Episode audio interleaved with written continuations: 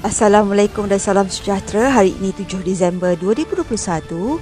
Kembali lagi membicarakan 5 berita pilihan dalam Pumas 5 at 5. Mufakat harus membawa berkat dan tidak sekali mudah padah terhadap mana-mana pemegang kemufakatan.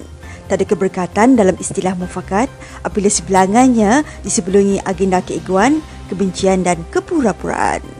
Presiden AMNO Datuk Seri Dr. Ahmad Zaid Hamidi menegaskan bahawa AMNO dari awal telah pun berada dalam sebuah kemufakatan rakyat iaitu Barisan Nasional. AMNO dan Barisan Nasional tidak pernah mengarahkan PAS tentang hala tuju politiknya atas semangat kemufakatan mufakat nasional yang dimeterai. Beliau yang juga pengurusi Barisan Nasional menyatakan bahawa UMNO dan Barisan Nasional menghormati pendirian dan hak pimpinan PAS untuk bersama Perikatan Nasional kerana inilah sebuah negara demokrasi. Tegasnya, mencipta pelbagai alasan baharu untuk menjustifikasikan kononnya UMNO tidak mematuhi piagam merupakan alasan politik ibarat muka fatwa mengikut selera politik.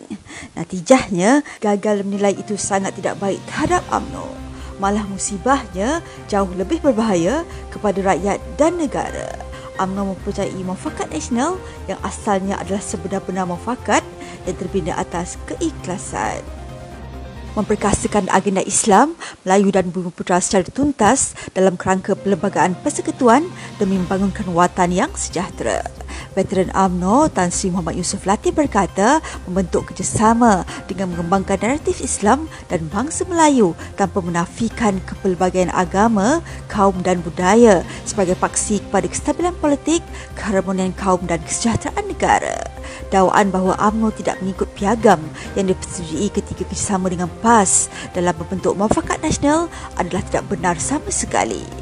Beliau bersetuju dengan kenyataan timbalan Presiden AMNO, Datuk Seri Muhammad Hassan dan ianya senada dengan pendapat serta hasrat Musyidil Ampas iaitu Datuk Hasim Jasin.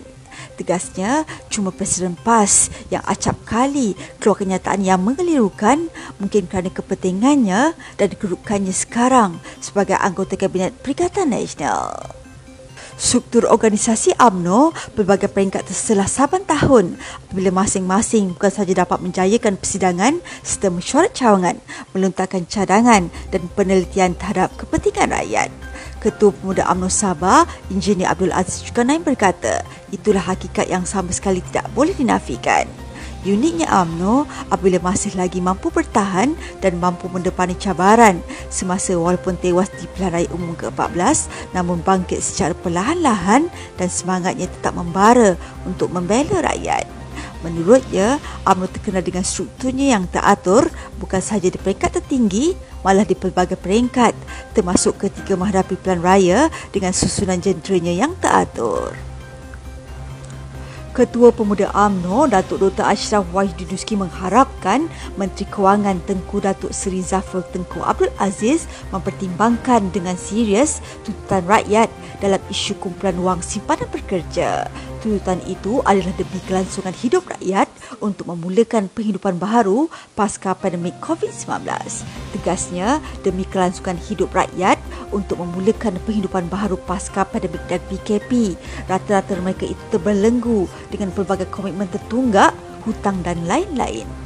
Rakyat Bahrain masih meletakkan harapan yang tinggi agar Menteri Kewangan dapat mendengar keluhan mereka untuk diluluskan pengeluaran kali terakhir KWSPI Citra RM10,000 dan pemuda UMNO konsisten memperjuangkan isu terbabit. Pembentangan bajet Negeri Pahang tahun 2022 turut menyediakan beberapa insentif dan pelaksanaan program baharu dengan penumpuan terhadap golongan belia dan anak muda.